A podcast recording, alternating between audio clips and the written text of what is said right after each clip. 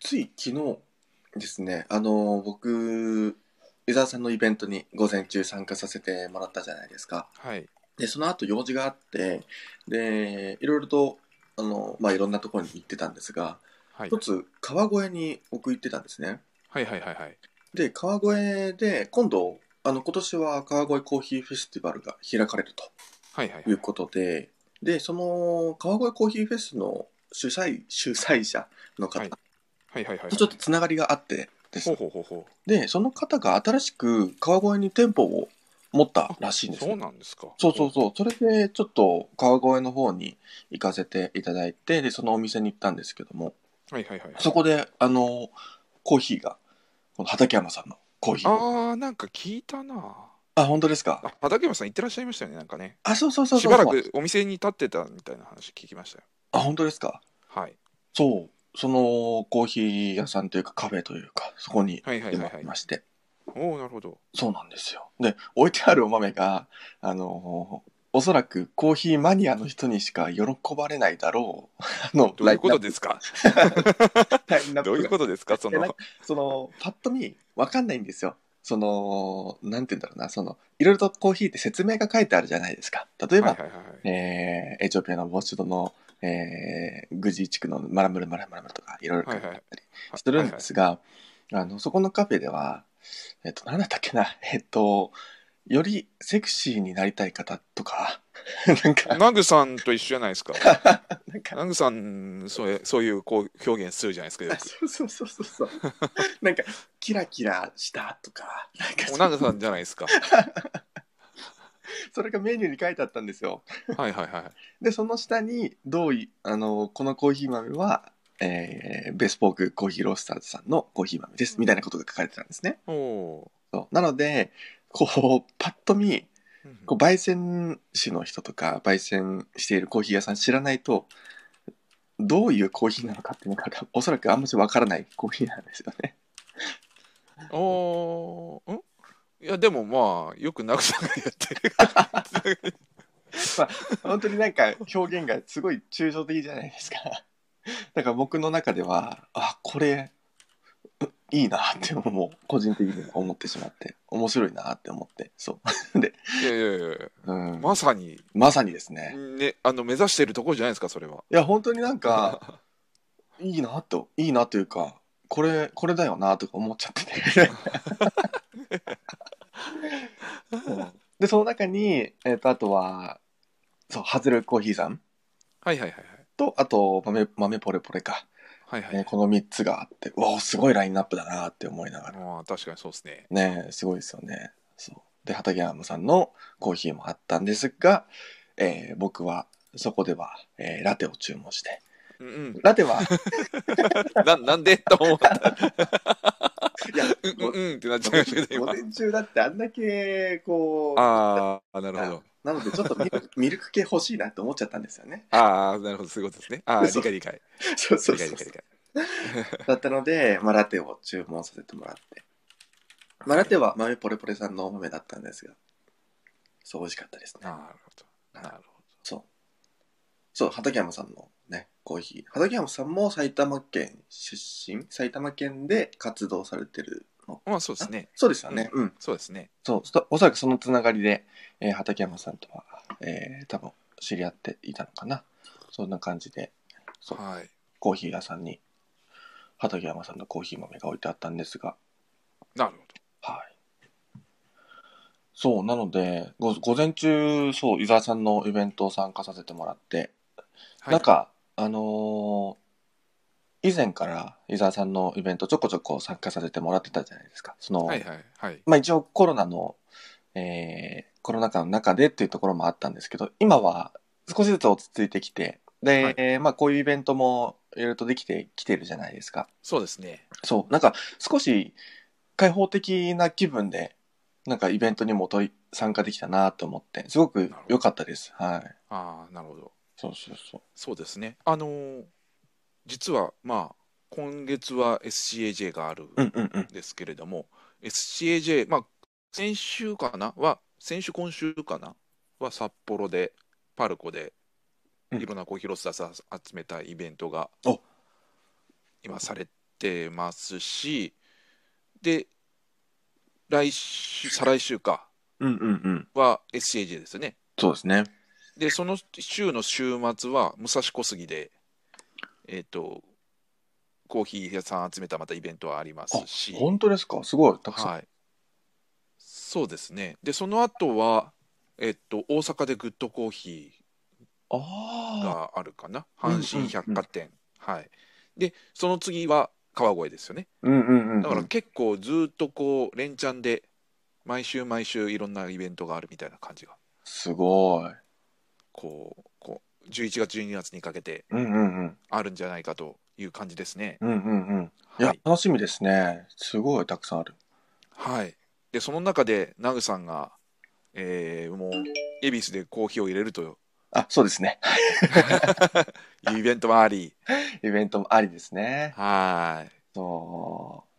う。まあなんか被るからどうこうという気持ちは全くないんですけど、僕自身もこうイベントを自分で開けるっていうことが、開くってことが大切なのかなとも思っているので、すごく、そうですよね。はい、僕もワクワクしてますし、12月もなんならやりたいなとも思ってますし、なるほどなるほど。うん、はい。そう。だか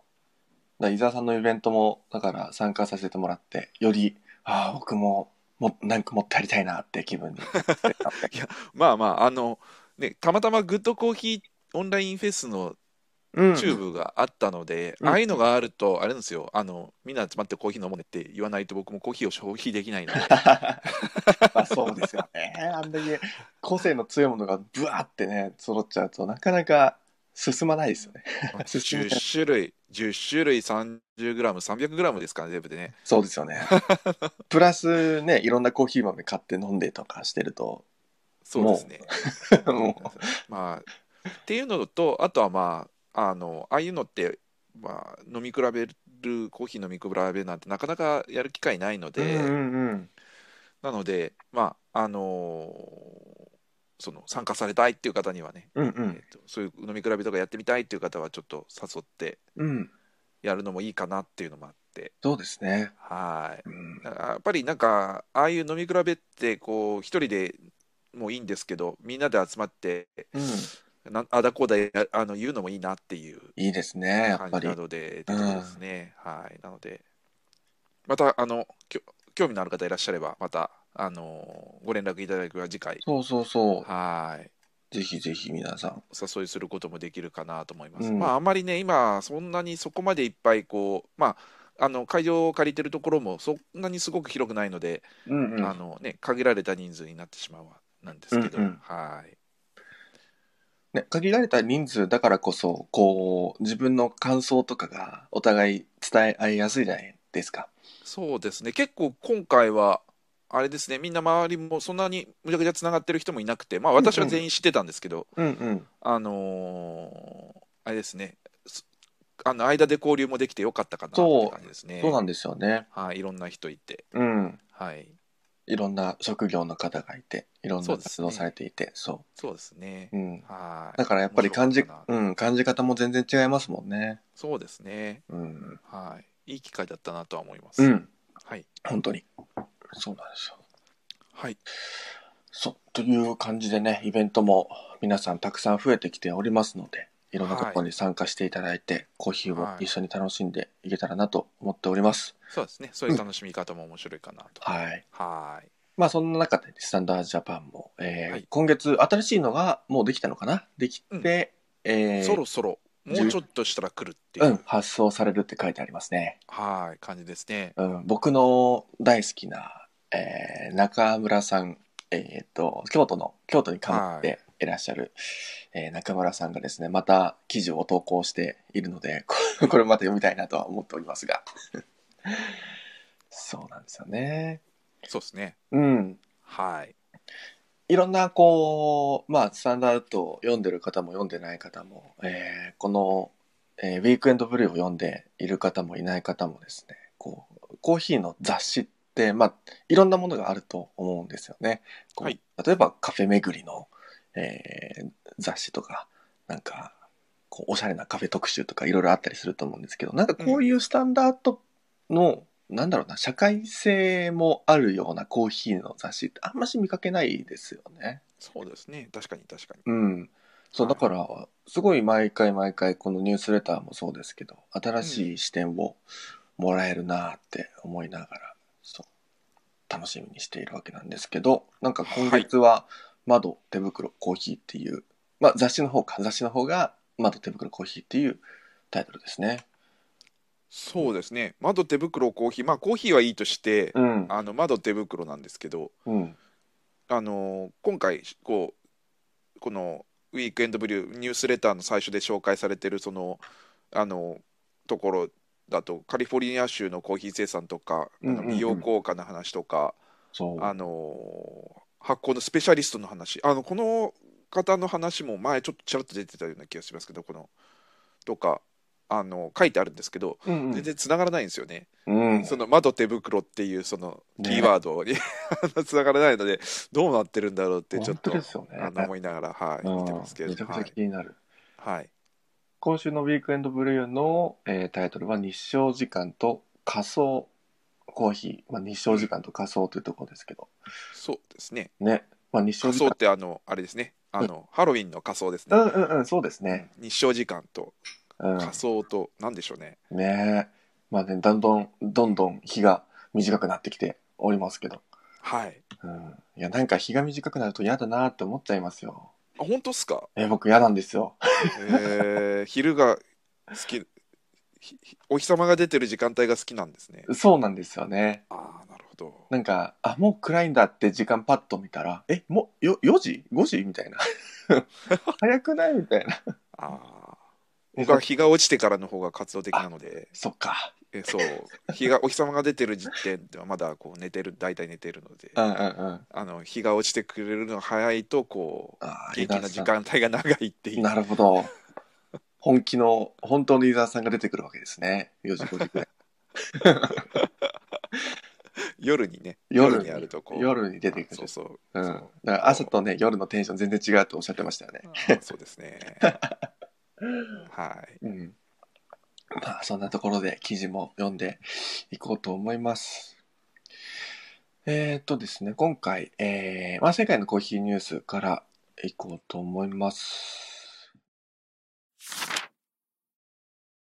えーはいあなたのウィークエンドブリューはというタイトルですね。そうですねうん。またちょっと毛色の違うところですね。えー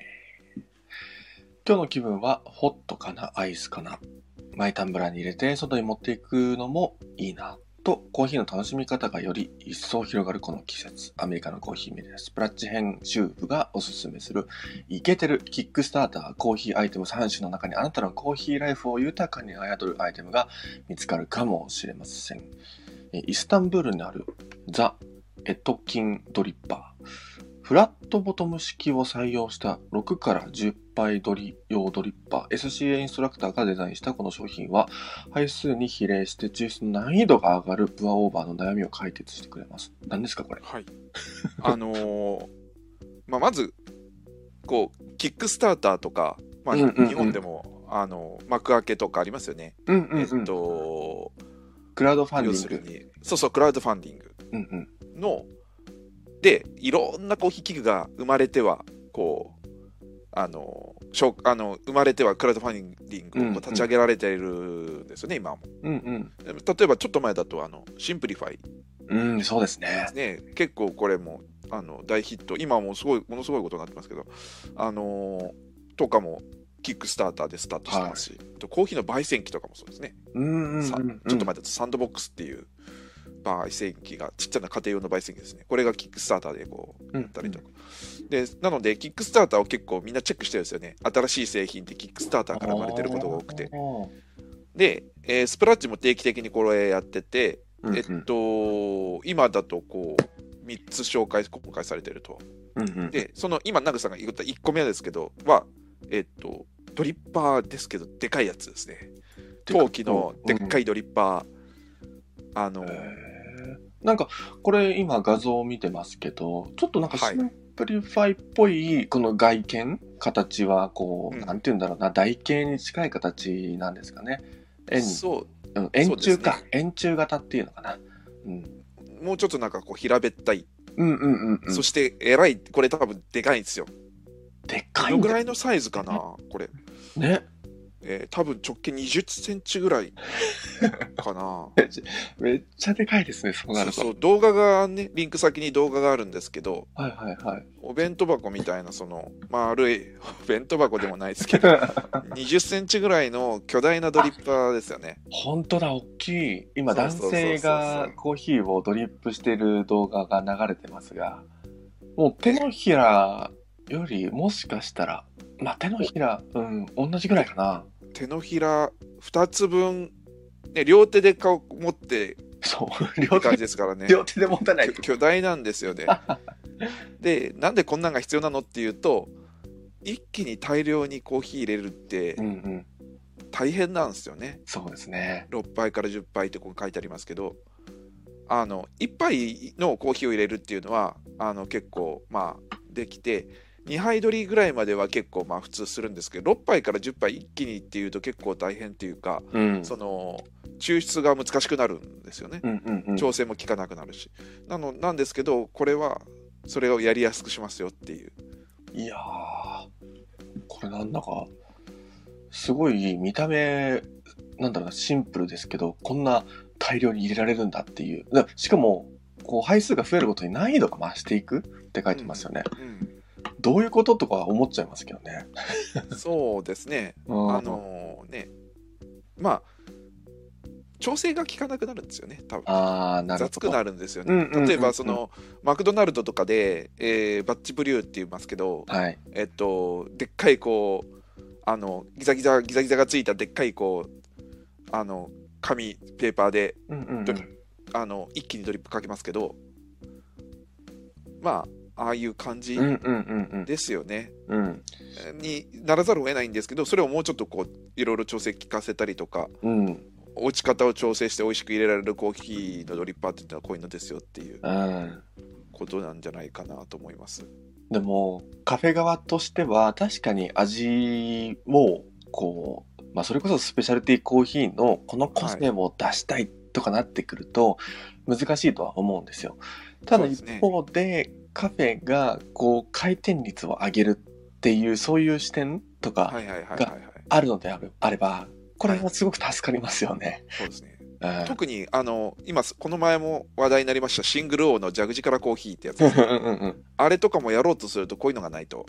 そっか。はい、難しいですよね。いっぱいいっぱい入れたやつをあの、ね、あの大量にこう出そうとするのは難しいので、難しいですよね。はい。なので、うんそうまああのね、あの蛇口からコーヒーも裏でバッチブリューされてたやつをそのままうんうんうそんのタンクに入れてこう出すんですけど、うんうんはい。あーって言ってよかったのかな。うんまあ裏から見たらわかるからいいか。まあ、まあ、あの、そうですね。 あのね、あんだけ大量にドリップしようと思うと時間がかかるので、まあ、マクドナルドとかもそうですよね。うんうんうん。皆さん気軽にコーヒーって頼むんですけど、コーヒーって頼むと結構すぐ出てきますよね。はい。でもあれ、いっぱいいっぱいこう入れてたら、いっぱい入れるのに、それだけで3分、4分かかってしまうので、うん。うんうんあのーね、えーそんあのスピードでは出せないですから、まあ、やっぱり大量にドーンと作っておくんでしょうけど、うん。うんですけど、まあ、そういうことをちょっと、もうちょっとちゃんとうまくやろうよみたいうんうんうん。な、なんていうドリッパーですね。はい。はいだからこれ結構売れてるんですよね。それみんな支援してるんですよね、確か。これね結構、資金は集まってるんじゃない100万以上やですね、うん130万とか集まってるから、まあすごいですね。そうですよね。うんちなみにこのキックスターターっていうのは、まあ、あの、先ほども江沢さんおっしゃってましたけど、このクラウドファンディングなんですけど、これ世界展開してるクラウドファンディングっていう感じですよね。世界で金額そをうですねっていう。うんうん。結構まあワールドワイドで見た時に結構いまあ一番有名なのかなキックスターターが、うんうんうんうんうん。うんよですねはいへーなんかこういうのがあると、まあ日本だとどうでしょうね。こう、それこそブルーボトルとかも丁寧に一杯ごと入れてくれるじゃないですか。はいうん。とかあったり、ああいう、なんだろうな、いっぱいいっぱい入れているっていうのも、なんか、僕としては嬉しいんですよね。はいはいはい、うん。なので、まあもちろん大量に入れて、えー時間がないから、えー大量に作って、大量にどんどんどんどん、えー早くお客さんに渡していくっていうのもお客さんのためっていうともあると思うんですけどなんか例えばこう会社とかでコーヒーを入れたりするとやっぱりあの予想してなかった人たちも寄ってくるみたいなう。んあの予想をしてなかった人たちも寄ってくる そはいはいはいだってそんなそんなたくさん入れれるドリッパーじゃないんだけどっていうなん か列になっちゃうやつですそうなんですよそうなんですよはいどんどんどんどん増えてきちゃってコーヒーが人を呼ぶどんどん呼んできちゃうので あのうんってなった時にこういうのっていうのは助かるっちゃ助かるんですよねそうですよねうんうん面白いですよねこういうのはね、そうですねうんっていうようなのがあといくつか紹介されてそうですすねはい、はいもう一つが、えーコペンハーゲンのブログブログという読み方ブログでいいのかな、えー2005年ワールドバリスタチャンピオンシップチャンピオンが制作に携わった自動プアオーバーマシン7つの指標コーヒーと水の割合抽出時間などなどを自由に設定でき専用のアプリ上で編集管理が可能フルチャージに約30分片手で持ち運べるデザインも魅力的ということで、はいなんか自動の宇宙船みたいなねお本当だ卵 宇宙船みたいな形のあのなんか「ドラゴンボール」初期に出てくる宇宙船を思い出す本当にあそうですねうんそうですよね、うんピッコロ大魔王が乗ってくるやつ ですよピッコロ大魔王忘れたけどなんかそういうの面白すぎ る本当にそんな形ですねはいはいはい足が3つついて3つ4つかな3つですね3つついていてで少し高さがあってその宇宙船っぽい、えーシップ宇宙船の乗るところっていうのかな、は から、えーお湯が落ちるっていうシステムですかねそうですねうんで下にコップを置いて、えー出てくるとはいうん、感じかな。うん。だと思いますが。あー、なんかちょっと下に行くと全貌が見えてきましたけど、うんう。うんでおそらくお湯を入れといて、で、粉も、えーフィルターも設置して、で、ボタンを押すと、その、宇宙船の中でコーヒーを自動的に入れてくれて、え ー下から落ちると。はいうん宇宙船の中でってちょっと笑っちゃ いますね。宇宙船の中でコーヒー入れてくれて、それつ、むちゃくちゃあの、これ僕は画像見てるんで伝わりますけど、宇宙人がいるのかもしれないって思ってしまいますね。これ何の話かなとは。これ見ないと分からない、分かりづらいですね。そうですね、これはもうちょっと画像を見ていただかないと分かりづらいのでうん、うんうん。あの、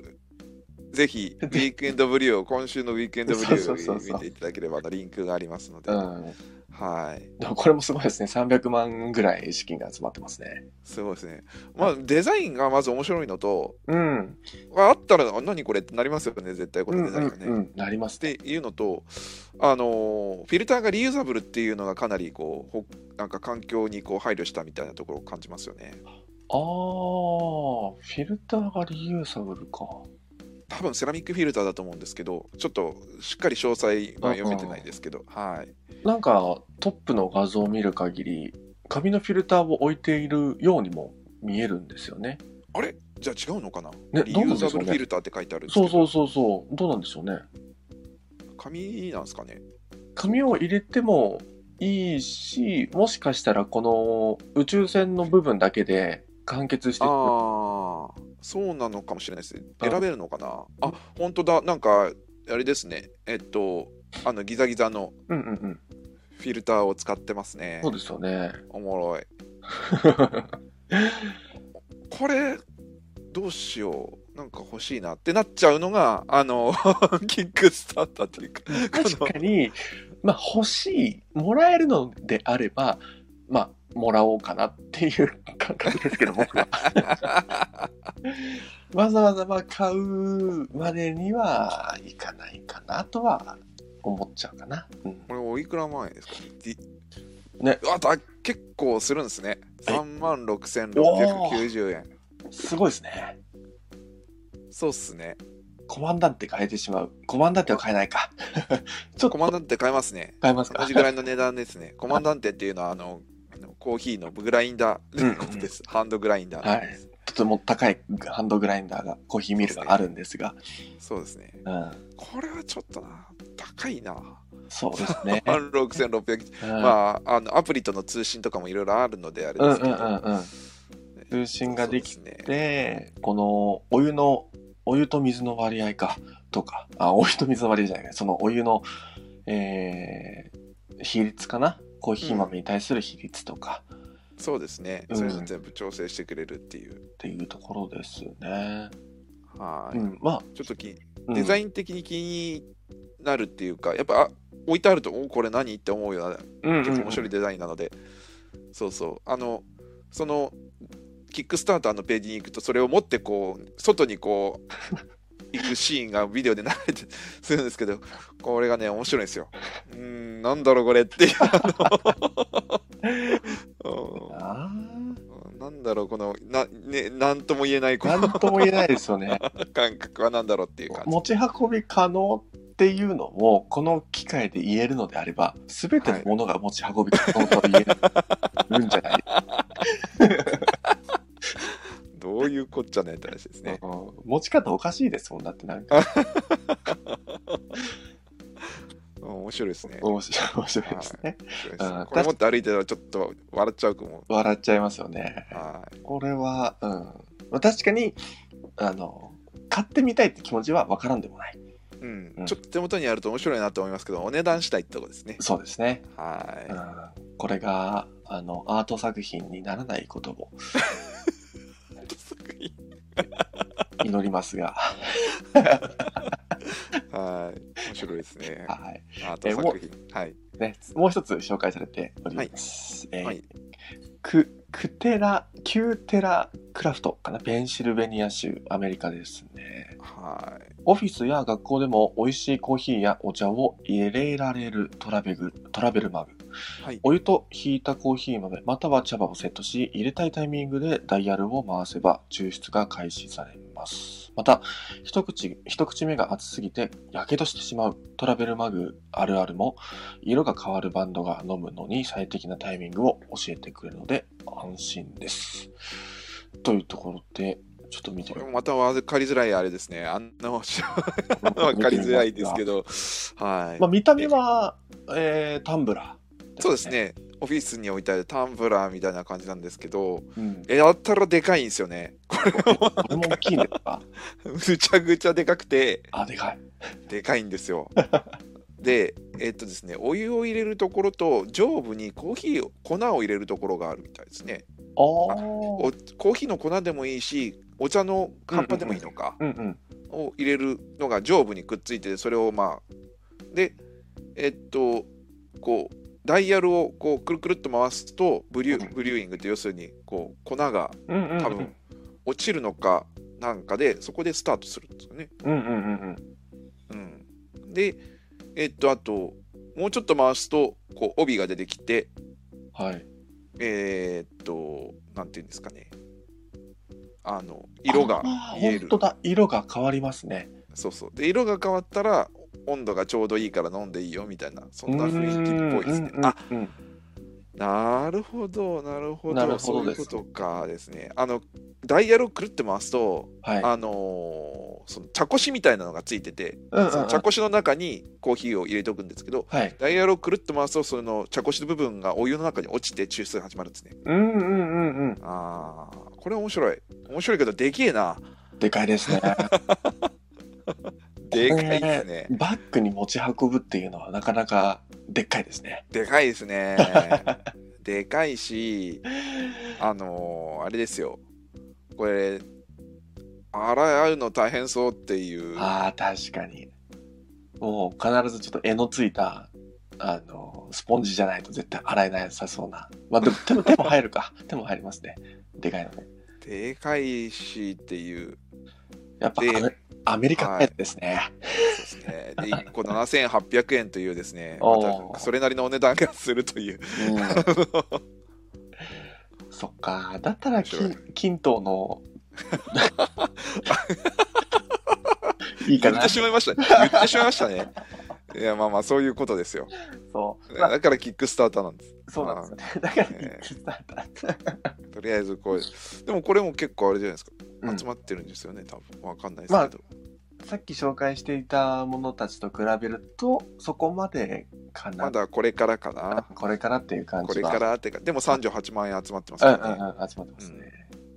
はい。だから200万円これもね集めてみたいなトラベルタンブラー、トラベルブルーワーと呼んでますが、トラベルと呼んでいいのかってところもありますよね。 でかいんですよね。でかいですとにかく。でかいなななんか、あのーやっぱりアメリカと日本って、まあ、こういう体つきもね、この食べる量とかも、いやいやいやいや、全然そういう問題なんですか。いやあると思いますよ。コーヒーの消費量だって一人全然違うと思うんですよいね。やいやいやて考えた時にそれにしてもでかいっすよ、これは。あーしかもなんか、女性も飲まれてますけど、サイズこれちょっとでかすぎるんじゃないかと思う でかいでしょ。うん、面白いですけどね。はい。はい。まあ、まあもましかしたらこうこれぐらい大きいマグを求めてる人がいるってことですもんね。 あ、いやいや、このマグはでかさを売りにしてあげちゃ うあーでかさじゃないか。そうそう、あの、そっその飲みたいタイミングでこうねブリューが始まるよっていうかそうそうそううんまあそうそうね。でしか そういうもことねあのやけどしないように親切にも温度温度確認機能っていうのかなそういうのもありますけど、まあいろんな機能がついてるタンブラーということです ね。はい面白いですね面白いですね。ああこういうこういうこういう感じで したねはい。面白いえー続きに9月末にはおなじみ折り紙がサテンジャパンティーとの共同開発のもと折り紙ティードリッパーを開発発売するなどジャンルを超えてさまざまなフレーバーへのハードルが下がる今日いろんな味わいに触れられるチャンスを思う存分生かしていきたいですね今日はどんなウィークエンドぶりを楽しみましょうかというところですねそうですねサテンさんが、ねサテンさんってサテンうん、日本茶のお店ですけども、サテンさんがこんなことをやるとはっていう荻窪荻窪ですよね確かにああそうう,、ですねんうんうんえー、折り紙とく折り紙っていう、まあ、コーヒーのドリッパーを作っているメーカーがあるんですがそこと手を組んタッグを組んで、えーお茶専用のドリッパーということですかね日本そ茶うですうねんうんうん、もう作られたりとかしてこれ面白いですねお茶専用のドリッパうんうんーたまにこうコーヒーの例えば V6T とかでお茶を入れたりする人も見かけますがこうやってねお茶専用っていうのはなかなか見たことがなかったのでうん、うん面白いですね、うんはいえーまあいろんな新製品が出てきますよ。というところですね。はーい。はい。すごい楽しみですね。はい。はい。えー、あなたのウィークエンドプリューはでした。次のその他の気になるニュースです。えー4時間ごとのコーヒー摂取が主に冬場の日照時間日照時間不足に起因する季節性のうつ病季節性感情障害に効くことを示唆する研究結果が発表されましたイギリスでは100人に3人が同症状を経験すると言われていますうん日照時間というところはここでしたねそうですね。うんうん。えー4時間ごとにコーヒーを飲むことによって、こう、季節性のうつ病というのが改善されるかもしれないという研究結果が発表されたというところですが、うん。まあ、イギリスではって書いてありますけど、なんかイギリスって、まあ僕行ったことないのであれですけど、あのー結構曇りが多かったりする地域もあるみたいなあれ、イギリスじゃなかったっけなどこだったかなまあ、そういう天候とかで、えー気分が悪くなったり、それこそ低気圧でね、あと頭が痛くなったりってする方も多いとは思うんですけども、こういう、そですうねん、こういう季冬に節、なると、うんう。もうん夜すごい早いじゃないですかね、多分。ああ、だから、僕がこう、さっきも言いましたけど、夜が早くなるわけじゃないですか。そうそうそうそうそうそう。そこでなんか、なんだろうな、不安、不安とまではいかないんですけど、嫌だなっていう、なんとなくの感情はあるんですよね。んかなんかあるんでしょうね、うん。そうそうそう僕とかはだから逆で夜になって元気になる人なんであ れあれなんですけどそうヨーロッパって僕実は夏しか行ったことなくてはいはい。なると昼間すごい長いんですよねうんうんうんうん。もう20時とかでも全然こう夕方くらいですよねそうですね。 20時21時になっても、まあその意味なので逆に冬になるとこう。うん極端に多分夜が早くなると思うんですけどあ、それはあるかもしれないですね。はい日本よりも全然うん。多分早くなると思うんですよ、そう。ってなるとやっぱりまあこういうふうになんかね出てくる人いるんでしょうねやっぱりうん。オーストラリアもまさにそんな感じでした。夏場は9時まで正直明るくて。はいはいはいはいで、冬場は、まあ、日本ほどではないんですけど、まあ、5時、6時になってくると暗くなってくるっなるほどなるほていう感覚なんですよね。どはいはいはいそう。なので、まあ、僕仕事が、まあ、バリスタが朝早くにはいつも始まっていたので、うんこう、夜遅くに帰ってくることって全くなかったの、なかったので、うんあれなんですけど、うんでもやっぱり、夏場、あれだけ時間が長いと、まあ、9時まで活動ができるっていう感覚でずっといると、こう、冬になった時に、すごくね、やっぱり不安なんですよね。おおなるほど、あれ、なんで、もう、え、こんな時間経っちゃった。えやばい、やばい、やばい、やばい、みたいな感覚になるんですよね。はいあのもももさんが朝日がセセロトニンを生成するので曇りが多かったり朝の時間が減るとうつには不利なんですよね。うん。なるほどなるほどですね。うん。はいまあそういったところがコーヒーを摂取することによって、えー多少なりとも改善されるかもしれないですよっていうところですね。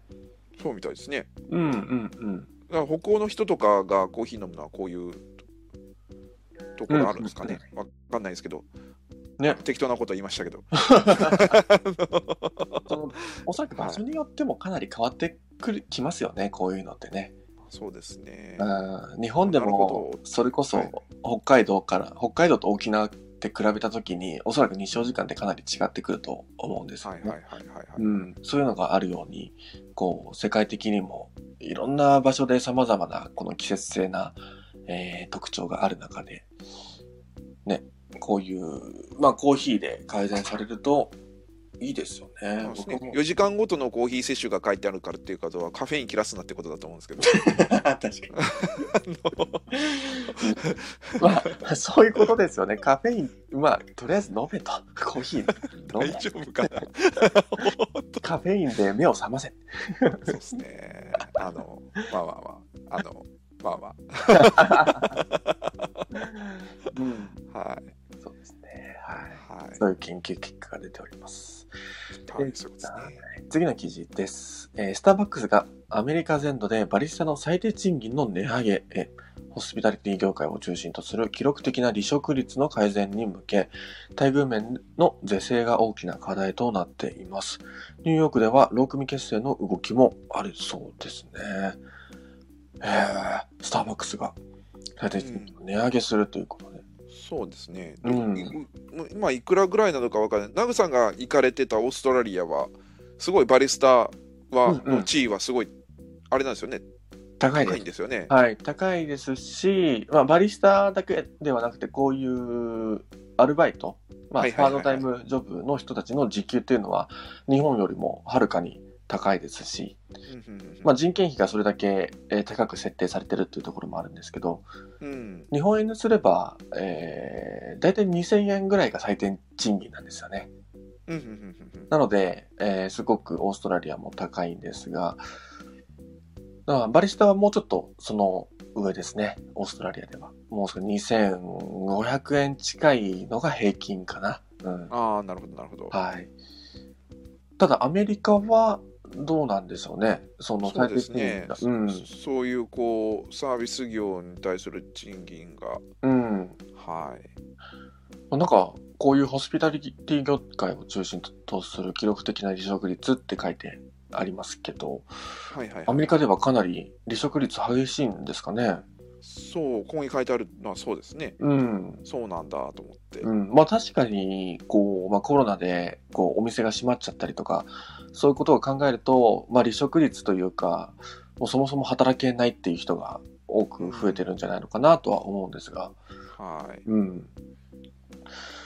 ね、だから、こう、スターバックス、まあ、こういう大手が、えー最低賃金を上げることによって、まあ、こういう働いてる人たちへのウェルビーイングじゃないですけど、こういんううん環境もね、良くなってくると思うので、大手がこういう動きすると、えー小さいところも、えーそういう動きをする可能性もあると思うので、そうですねうん。給料高いとこみんな行きたいうん、当たり前だと思うんで、はいそうそうそう。なので、そうですよね。はいなんか日本も、こう、最低賃金が少しずつ今もう上がっていると思うんですよ。こう東京ももう1000円以上ですもんね。そうですね、うん。はいそう。だから、今のコーヒー屋さんでの時給っていうのは、僕、いまいちわからないんですが、東京だと、まあ、えー比較的高い賃金で働けると思いますね。ただ一方で、地方とかに行くともっともっと低くなるとは思うので、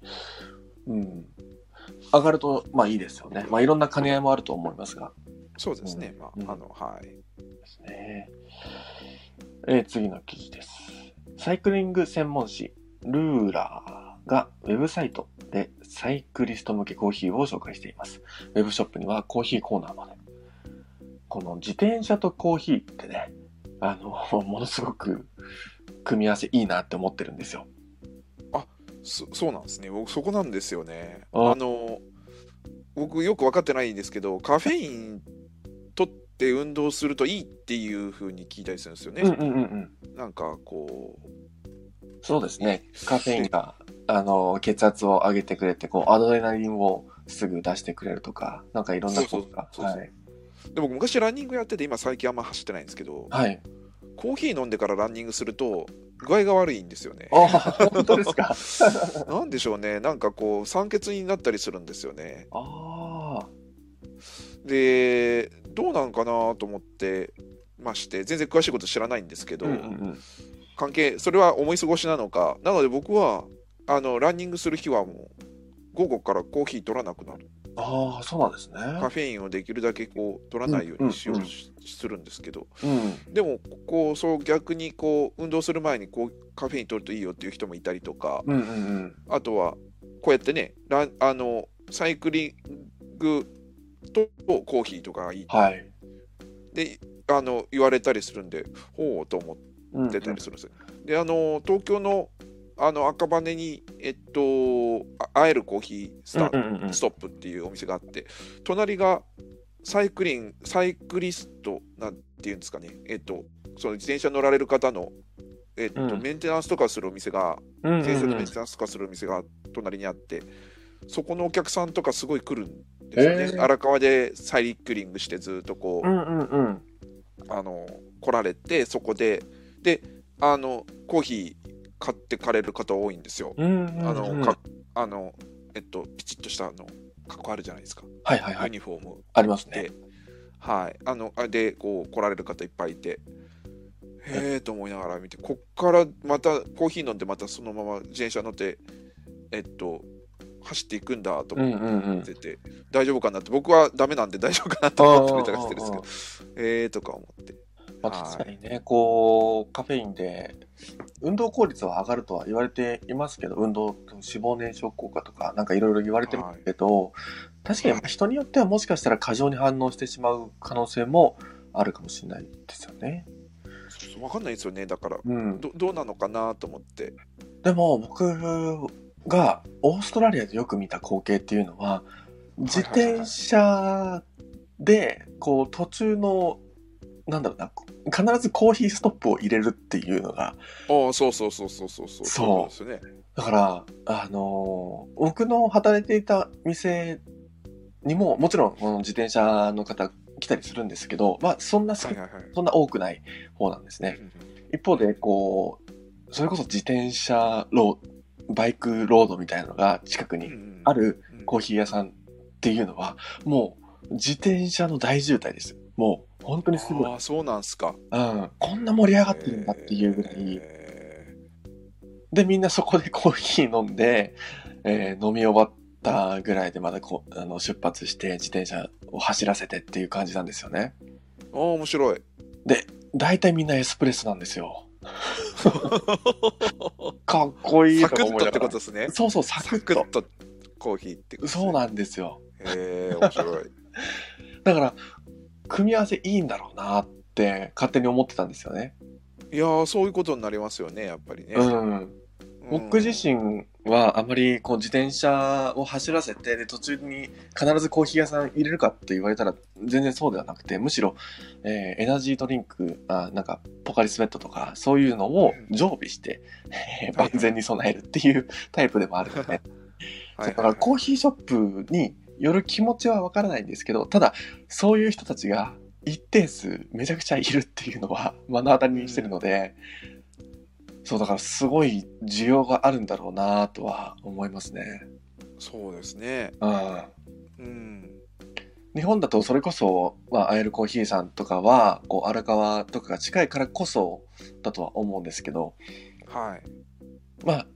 土地もあると思うんですよね、えーメルボルンってやっぱり平らなのでこうはい自転車も走らせやすい、川も大きな川もあって自転車ロードも、えーしっかりと整備されている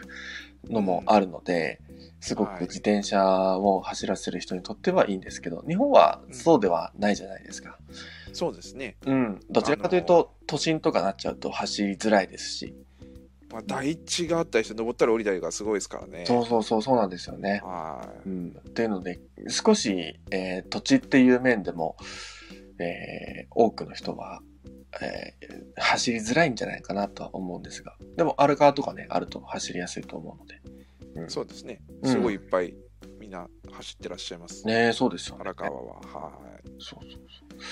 うなんかこういうなんかコーヒー屋さんもねなんか自転車とコーヒーの専門店とかあってもおかしくないなとは思ってるんですけどね、うんうんううんん、あったらいいだろうなと思っておりますはい。えー次の記事です。コーヒーテック企業 M カルティボが、えー ACE らと連携し、ブラジル COE で国際審査に進まなかったスコア86点以上のマイクロロットを直接購入できるプラットフォームをローンチ。来年には他国の COE への導入も検討されているそうです。まあ、この COE っていうのは各国で開かれているコーヒーの、えー品評会というか、まあ、なんか、うんえー1位を決めたり、えー順位を決めたりする、えーそういう品評会があったりするんですがその国際審査に進まなかった、えーお豆たちをはい直接購入できるっていうプラットフォームができたというわけですね。はい、そうですね。うん、これなんかあのー文章を読んだ限りではすごくいいなとは思ったんですが、うん、 86点って言っても結構高いですよ高いですからねね。そう。そうそうん、美味しいんでしょうね。うね今ちょっとちらっと見てますけど、イエローブルボンとかカトゥアイとかいろんなコーヒー豆、あのーね、品評会に出すロットですからあその農園としてはもうかなり力を入れてうんうん作ってきているコーヒー豆でしょうから、うんねそりゃいいでしょうね。でも確かにこう1位とか2位とか、えー、それこそ10位以内のコーヒー豆っていうのは、おそらく、えー各国に欲しい欲しいというか、えー金額を高く出して、えー落とす人ってたくさんいると思うんですよね。はい、まあオークションでね、うん、みんオーなクションで、あのはい。はい、セレッセって買われますよね。うんはいただそれ以外もっともっとこう、えー品評会に出してるお豆ってあると思うんですよね。うんうんうんって考えた時にそこにあのそれこそ国際審査に漏れてしまったところとかこう買い手がなかったところとかのコーヒー豆を考えたことがなかったのでもしかしたらこのコーヒー豆たちも、えー今まではこうなんだろうどこにも買われずにそのまんまどこかに放置されていたのかなとか思ってしまうとこういうプラットフォームがあることによってそれが改善されるんじゃないのかなって思いましたね。うん、まあ商社商社さんとかがまあほっとかないと思うんで、うんまあ普通にその普通の経路で多分販売されると思うんですけど、うんうんうん、えっと、こういうふうにそういうコーヒー豆だけ集めたっていうプラットフォームができるとここに行けばそそれなりのコーヒー豆がこう買えるよっていうことでうん、あの品評会系のロットが買えるよっていうことであのあれですねあの価値が出てくるというかはいはいはだい。から普通にその商社さんにこう言ってあの売るよりももっと高い値段で売れるようになるんじゃないですかね。うんうんうんうんちょっと今みポチッと見てもお値段どれぐらいかちょっとあの会員登録しないと見えないみたいなので、うんうんうんあの見てないですけどうんうんはいなので今まあブラジルからスタートするそうですけど他のね国でも始まったら、なんか面白いことになりそうだなとねそうですよここ見るとね、うん、ここ見ると、まあ要するにオークションにで買うほどの高い値段ではなは出せないんだけど美味しいコーヒー出しあの飲みたいみたいなうんうんうあんうの、んこう焼きたいか焙煎したいみたいなねはいお店で出したいみたいなとこになるといいんじゃないかなと思ったりねそうでですよねす、うん、ちょっとチェックしたいみたいな、は日い本からも買えるのかなでも日本からやると輸入が大変だからあれかなかなかですねあはいなるほどあはいえー次の記事です、えーコーヒーラバーの皆さんは先日のハロウィンをどう過ごされたでしょうか世界にはスタバの仮装をしたコーヒーショップもあるようです来年はコールドブリューを着てみるのもいいですねどういうことだスタバの仮装かあのスタバの仮装っていうのはそうで すねスタバの仮装っすてごい仮装ってすごい仮装って言うんですか何これスターボックススターボックスってい うすごいお店を1日だけ作ってしまったんですねやば で店員さんもスターボックスって書いた T シャツを着てうわえーっとあのロゴも ハッピーハロウィン用の、やばいですねこれうん、1日限定のこううん多だ分ってラテも入れてますよエスプレッソマシンも置いてあるんじゃないですかもしかしたらありますねうわ ーいやー仮装っていう のこれこれ仮想なんですね もうこう一やばいなこれ、うん、これはまああのえーっと訴えられたら負けるかもしれないですねうん、負けますよ ね普通にねスターボックスまあまあまあまあここんなにこんなに目くじら立てんなよっていう話だと 思うんですけど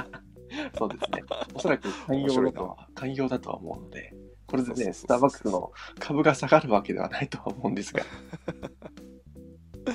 ねすごいなぁコールドブルーのコールドブルーを切るっていうのもちょっと気になりますけどえっと、そのああーダンキンコーヒーえーっと、あれですね、着ぐるみですね。着ぐるみですねまあはまあこれは仮想と言えますねうんい。これ仮装ですね。うんうんちょっとなん か安心しました、えーちょっともう無理 っす。もちょっとついていきます ねうあのパーティー 感が、パ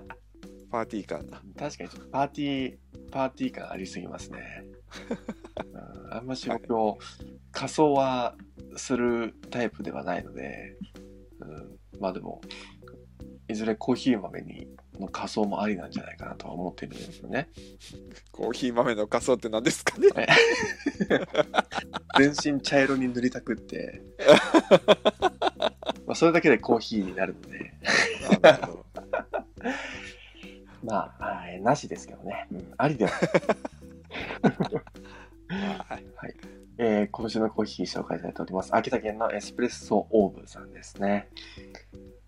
えーエチオピアのシナマ州えーのお豆紹介されております。はい。ニグセゲメダムデといえば、エチオピアの使用位1位ですね、2019年の。お2020ー、年そうなんですね。はい。2021年版のうんうんうコーん。いヒー豆を使って多分焙煎されてると思うんですけど。や今日冒頭にもちょっと話出ましたけどあのベスポークの畠山さんがえっとこの前ちょっと入れられてたのがこのあれですねえっとニグセゲメダムデってエチオピアのえっと2021年のー、うんうロんット、違うな2020年のロットか、うん。うーん。をこう入れられてますね、うんうんうん。したねはいなるほど。ね、なんかエチオピア、ちょっと話変わっちゃいますけど、エチオピア、なんか今、内戦で大変みたいですね。少し聞きました北けど。部、うん、もともと北部だけだったんですけど、うん。全土に今広がっちゃったみたいね、でらしいですよすね。ねうんはい。少しあの詳しくは分からないので何とも言えないんですけど、ね、コーヒーに影響が出ない、まあ、コーヒーだけじゃないですねもうおー安安全に平和に収まればいいですが、そうですね一うん、般のこう方がどういう状況なのかっていうのはね分かんないうん、ので、ただまあその非常事態宣言とか出ちゃってるとこう外出禁止とかになってうんうんうん、ねなかなかこう難しいというか、うんうんうん、仕事とかにも影響出てるだろうなってちょっと想像したりとかしてねそうですますけどねどうなるんだろうと。ははいい、あエチオピアのカップ・オブ・エクセレンス2020年で1位に輝いたって書いてありますねそうですね。うんうん、はい。グセ・ゲメダ・ムデ、うんはい。優勢ゲームタブです。はい無で農園。はい。うんえーアーティスト・イン・レジデンス、えーアーティストさん紹介されておりますクリスチャン・ロブレスさんですねはなんかずっとずっとというか、えーこういうスタンダードの、えー雑誌にも載っていますしこういうウィークエンドブルーでもう紹介してくださってるおかげでですねなんかこういう海外のアーティストさんたちイラストレーターっていうのかなイラストレーターさんたちの作品とかをよく見目にするようになってきて、い。はいはいはい。あー改めてこういう人たちがどういう感情でどういうバックグラウンドでこういうのを書いてるのかってすごく気になってしまうんですよね。なるほどなるほど。はいかなりかなりすごいですよね。今回のそうそうそうそうエキセントリックな感じ。ねえすごい前衛的とまではまあどうなんだろうなもういろんな要素が詰まっていて、うん、そうですね。面白いなと思ってしまうんですよね。は僕絵は全く描けないので、まあ、むしろね、うんあのむしろ100年後にはピカソ的な感じになってるかなとは思っ てるい。はい。ありがとうございます。近代芸術ですよ。あそうです近代芸術並みの実力を持っているわけなんですけどもこうやってしっかりとねあの人を感動させられる絵を描ける人は本当に尊敬します。はい。はい。ですね。えーっと、ブルーミング・ウィズ・あの人のコーヒーレシピ、えー藤森さんがこう紹介されております。この新キロコーヒーでコーヒー入れられてるかな。うんうんうんうん。はい。ですね。えードーナツドリッパー。ドーナツドリッパーってなんだろう。初め僕もて使ってますよ。あ、本当ですかはい。京都のクラスさんところで取り扱いされてるへー。マウンテンドリッパーとかドーナツドリッパーとかうんうんトーチってうん。いうメーカーのドリッパーですけどあね、そうなんですね。僕も昔使ってました、うんうんうんうん。はいうん。うん今はタイムモアのクリスタルバッグですけど、はいその前は使ってましたね、うんうんうんうん。ドーナツドリップ、はいなるほど。はい。という感じで、えー今日はすべて読み終わりました。はい、はいえー、伊沢さん、どこか何か、えー気になるところとかありました大丈夫ですかえーっとスプラッチのニュースで、うんうん。えージェームス・ホフマンとは何者だっていう記事がああ、ありましたね。あ って、えー、あの YouTuber なんですけど YouTuber って言っていいの YouTuber っていうの が YouTuber でいやそっちで紹介されちゃうねユーチューバーなんですけど、 あの、えっと、ワールドバリスタチャンピオンシップ2007年かな、東京であった時にはい優勝されて、はい、そこから一躍ね、有名になった方で、うんで最近は YouTube がすごくそうですねヒットして100万人とか、ね、視聴者いらっしゃるようなはい、方、イギリスのあの方なんですうんけうんど、うん、はい、面白いおじさん。面白いおじさんですよね本当にあのそうそう納屋から出てきた2000 1700年代のカリタのコーヒーコーヒーあセットが出てきてあうんうんうんそのコーヒーセットにはなんとコーヒー豆までついている と豆というかまあ粉ですねうんうんうんあ豆かなでそのねキットを使って入れてみるっていうことをやってねあの YouTube の最初にあのこれは訓練された方 があのチャレンジしてますっていうこうあの一文からスタートするうん YouTube の動画とかあってめちゃくちゃ面白いんですけど、本当ですよなん でもう何の訓練だよっていうあのさん約300年前のコーヒーを飲む飲むのに対して訓練もクソもないですよねなんか、 1700年代はさすがに言い過ぎなのか1970年代かごめんなさいあ1970年さすがにねあああ1700年代はありだあとりえないですしねそうそう1970年代ですねはい何年経ってるんだって話ですよね。はい、っていう、まあ、面白いあの YouTuber のおじさんがいるんですけど、あのなんか、 YouTuber で言っちゃうと、なんか急にあすれでごいすけど、 YouTuber になってしまうと、最多チャンピオンシップだったっていう、この輝かしい、この、称号がですね、なんか書き消されてしまうような。まあ、僕らもね、よくチェックしてる、あの、うんですね、えーっ、と、まあ、コーヒー業界ではもう一番人気の、人気っていうか、そうですね一番有名な方になるのかな。はい。なんか、すごく的もついてるというか、動画も、やっぱ気になるなってところをちゃんと調べてくれていると思うんですよ、僕の中では。あ、そうそう、その時流に乗ってるっていうか、そうそうそう。ね、そうなんですよね。はい、感じのものもありますし、そうだからこう、はいコーヒーに詳しくないというか別にコーヒー、そこまで興味ないけどっていう人でもあの面白いと感じられるうん記事、えー記事で動画あると思うんですよね、はいはいはいはい。うん、だからこの人はいいコーヒーの、えー面白さをを教えてくれるきっかけとなる人なんじゃないかなと思っていて、うんうん、だからそこら辺がすごいさすがだなと思いますねそうですね、なんか語り口調も面白いし、そう、まあ、英語なんでちょっと英語で日本語訳とかついてないので、うんうんうんままああでのも、まあ、ちょっと敷居はうん、ちょっと高いですけど、まあ、なんとなく、うん、なんとなく言ってるあとすっごい早口うんうんうんなんであのね僕も英語字幕表示しないと分かんないですけどあああなあかなか読めないんですけどうんあのねあのなんとか、まあのなんちょっとそし、うん、敷居は高いですけどちょっうとんまあ見てもらうといい面白いかもしれないですう、うん、そうですね。はいもとう、いう人の紹介が出てってあるうん、あとさっきのエチオピアのお話あ、もう乗ってました。が最近はあれですね、うんうんうん、えーエチオピアの内戦のお話がちょっとは最近はであとイベントの話もしましたしい。うんうんうん、はいそうですね。は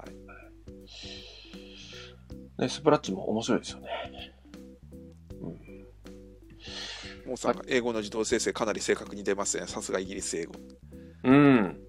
そうそうそう面白いですよね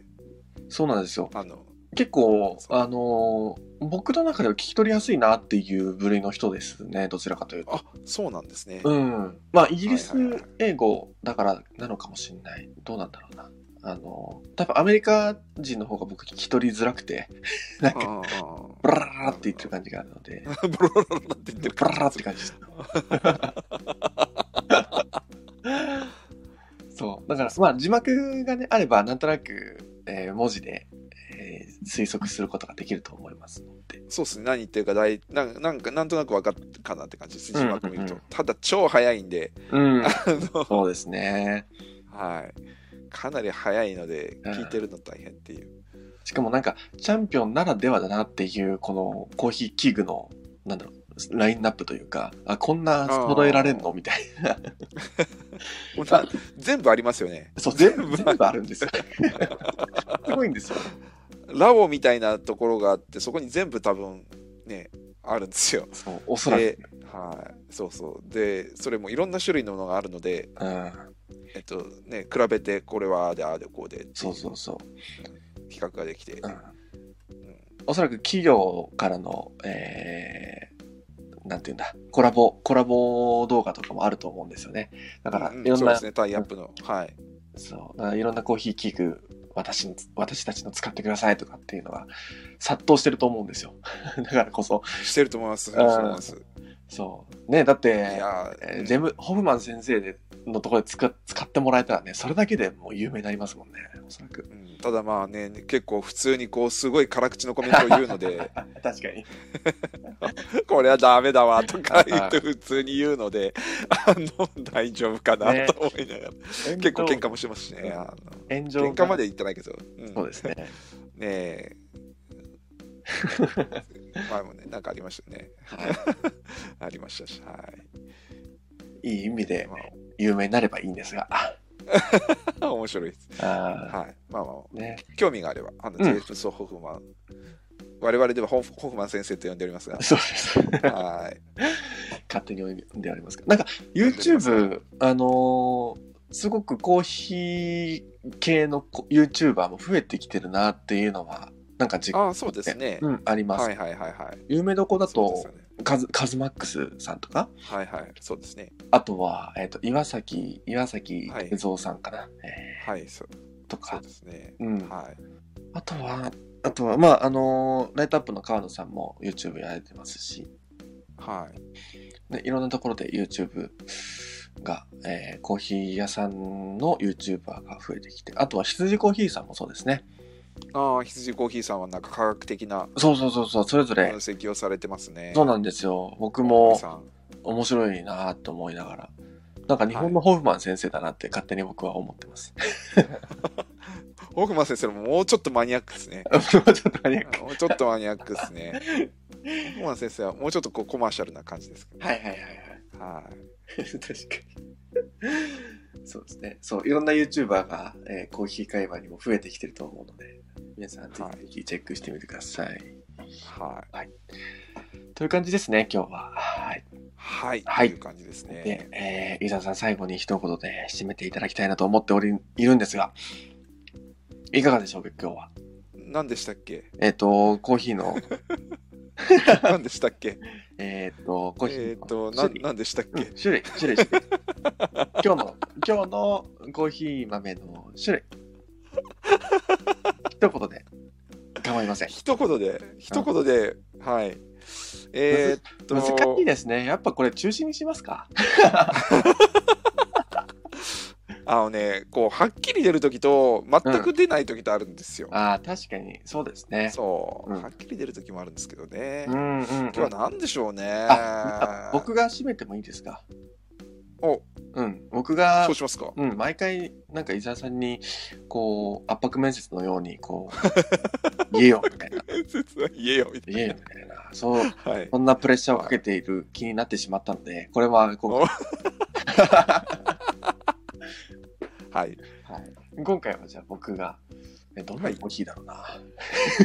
全然僕も考えてないんですけど。あ、でも、なんかハロウィンっていうのがあったので、なんかオレンジ、はいはいはいオレンジ、ちょっとオレンジというか、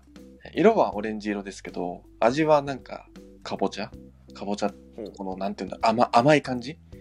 はいはいはい。甘い感じですよね。ってなってきた時に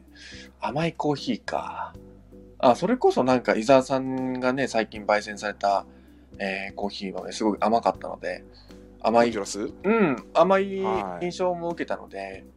うんホンジュラスですね今日はおうなるほど。ホンジュラスというホこンとジュでラすスね。のコーヒーでなんか色もはな、その柑橘系のオレンジというよりかは少しこうかぼちゃのようなオレンジい。はそんなイメージがあるので、じゃあそんな、えー今日はホンジュラスみたいな、えーコーヒーの放送でしたということで。はい。い。そうですね。はい。はい。はい。よかったというよかった感じでよかったよか った。 はいそのホンジュラスのコーヒーを、あれでしたっけ、うん2000え、次、11月の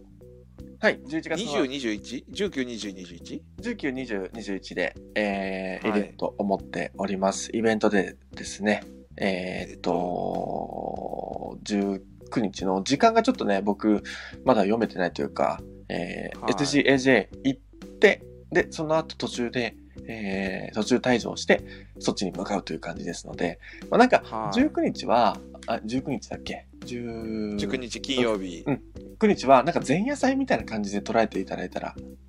嬉しいなああ、なるほど。うんうん。一応コーヒーも入れてるんですけど、ちょこちょこちょこ準備もしてますよ、みたいな。なるほど。 はい。 20日、21日はまあ本番みたいな。本番。うんあの、あれですよね。写真家さんの個展なんですよあね。、そうです、そうです。写真家の方が、えーフォトグラファーの方がいて、で、その会場で、えーコーヒーを入れる。そんな感じになっておりますこのんなで。感じですね。うんうん。はい。あの、裏、裏メニューもありますので、皆さん、裏メニュー気になった方は、裏メニュ裏メニューっていう。 ー、 前回も言いましたけど。はい。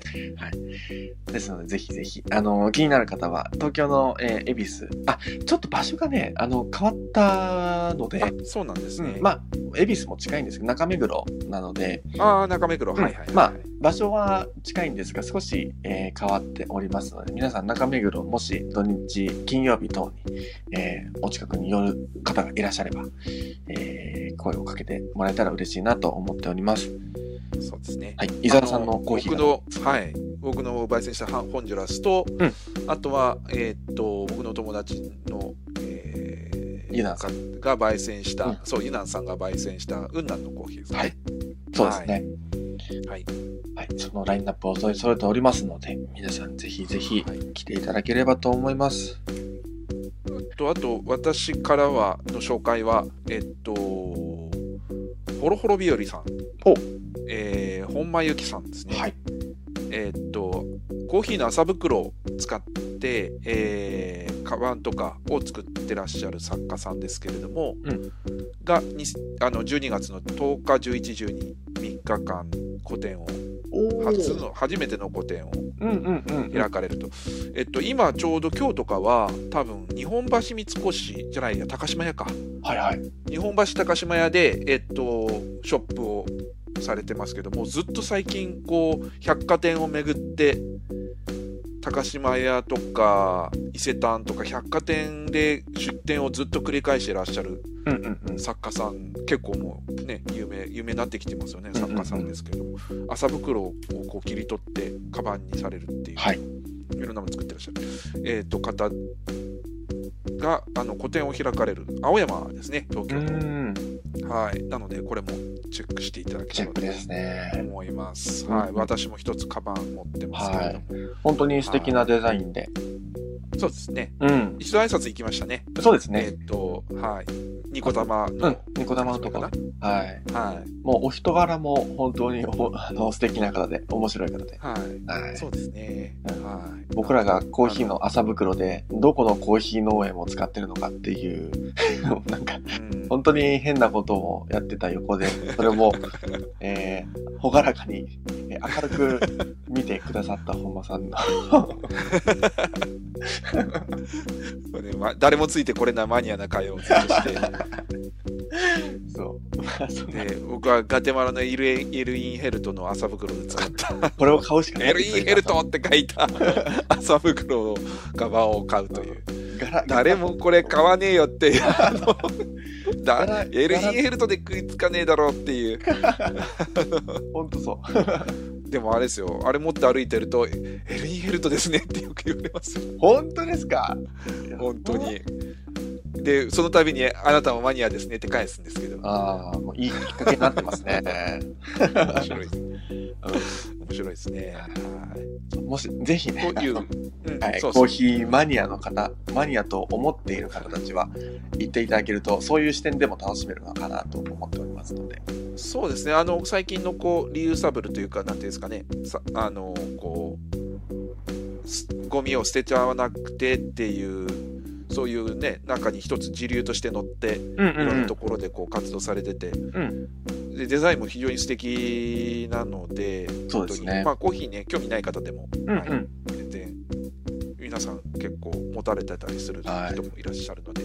はいぜひチェックしていたはだいければ、、 12月の10、11、 10、11、12金曜日ですね、うんうんうん10、11、12 3日間、はい個展を開かれるということで、はい、わかりました。はい、あもちろん販売もうんうんうん。あるとはい。確かなんか販売は、えーそこで予約になって、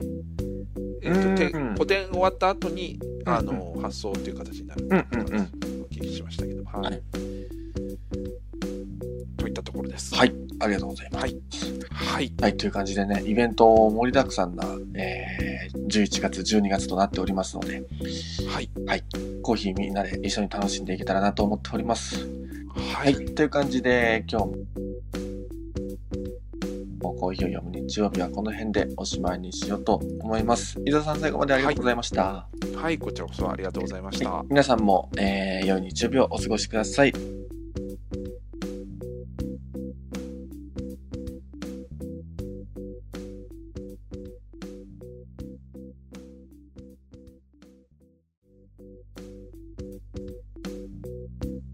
コーヒーを読む日曜に関するメッセージや感想は、ツイッターで、ハッシュタグ、コーヒーを読む日曜とつけてつぶやいてください。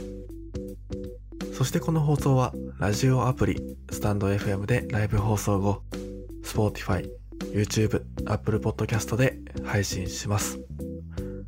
お好きなプラットフォームでコーヒーを飲みながら聞いてみてください。